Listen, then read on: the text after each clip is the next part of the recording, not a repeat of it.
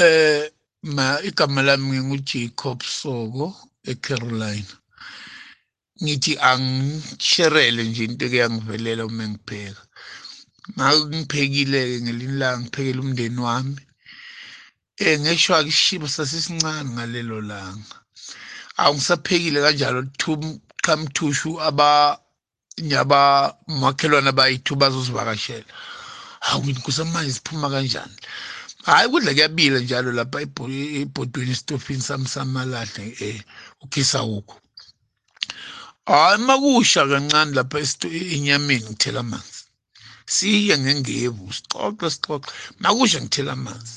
Kanjalo ngikwenzelwa amahlanu ngibona zaba mahlanu. Ah kwadlula ekugcini mase bahamba ngathi hey nako-ke umuntu wadonsa uma sesizawudla.